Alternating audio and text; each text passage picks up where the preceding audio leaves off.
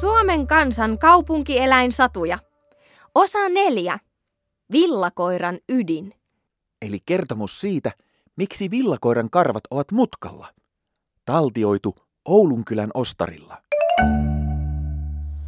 Sitikani pomppi tyytyväisenä nurmikolla. Sitten matka pysähtyi, sillä eteen tuli verkkoaita. Aidan takana istui villakoira. Hei, kuka sinä olet? Minä olen villakoira. Miksi sinä olet aitauksessa? Ei tämä ole aitaus. Tämä on koirapuisto. Aha, koirapuisto. Mitä tarkoittaa? Koirapuistossa koirat saavat kulkea vapaana ilman hihnaa. Mikä se hihna on? Minä asun sisällä talossa. Kun pääsen pihalle, kaulapantaani kiinnitetään hihna, että minä karkaisi. Voi voi. Etkö haluaisi kulkea aina vapaana? Katso minua. Ei hihnaa, ei kaulapantaa. Sitikanin kävi sääliksi villakoiraa. Niinpä se alkoi kaivaa vimmatusti.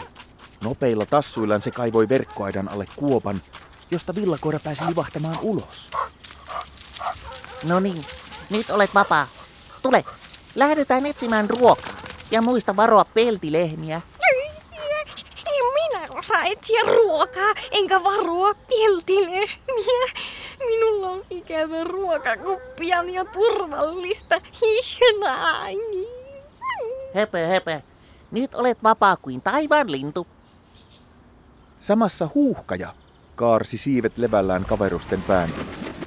Uhuu, kaniseni, mitä kuuluu? Villakoira säikähti. Se säikähti niin kovasti, että sen karvat menivät pelosta sikkuralle. Se juoksi täyttä päätä takaisin verkkoaidan luo ja livahti sen alta takaisin turvalliseen koirapuistoonsa. Ja siitä päivästä lähtien ovat villakoiran karvat olleet mutkalla. Sen pituinen se.